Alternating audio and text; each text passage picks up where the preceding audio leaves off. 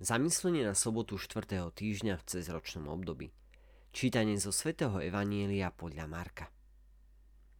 Apoštoli sa zišli k Ježišovi a porozprávali mu všetko, čo robili a učili.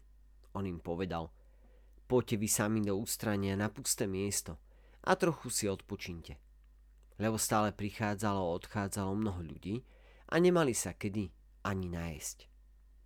Odišli teda loďou na pusté miesto do samoty ale videli ich odchádzať a mnohí sa dovtípili kam. Pešo sa ta zbehli zo všetkých miest a predstihli ich. Keď vystúpil a videl veľký zástup, zľutoval sa nad nimi, lebo boli ako ovce bez pastiera a začal ich učiť mnohým veciam. Milí priatelia, dnes nám Evangelium ponúka situáciu, ktorá je veľmi reálna a podobná mnohým situáciám našej doby a každého jedného z nás. Apoštoli sú prepracovaní, lebo mnohí ľudia prichádzali a odchádzali, ba vo veľkom počte a oni nemali príležitosť ani sa nájsť. Pomerne často čelíme rovnakému druhu stresu aj my. Naša práca spotrebuje značnú časť našej energie. Rodina, v ktorej sa každý člen usiluje o našu lásku, povinnosti a aktivity, ktorým sa venujeme – ktoré nám prinášajú dobro a zároveň prinášajú užitok iným a mnohé ďalšie. Možno by bolo lepšie a zdravšie priznať si, že nemôžeme robiť všetko, čo by sme chceli. Naše telo, naša hlava a naše srdce majú tiež potrebu odpočívať. Len my, my máme niekedy potrebu skôr viac a viac a viac konať. Keď apoštoli prichádzajú asi teda aj riadne unavený k Ježišovi, hovorím, poďte vy sami do ústrania a na pusté miesto a trochu si odpočinte.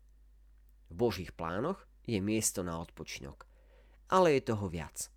To preto, lebo celá naša existencia so všetkým, čo k tomu patrí, musí spočívať v Bohu. Tak trošku úzkostlivý svetec Augustín povedal, stvoril si nás pre seba a naše srdce je nepokojné, kým nespočinie v tebe. Boží odpočinok je tvorivý. V tomto odpočinku narážame na zameranie Božej lásky.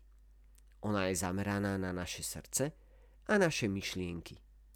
Zdá sa, že evaneliová scéna má zlý či divný koniec.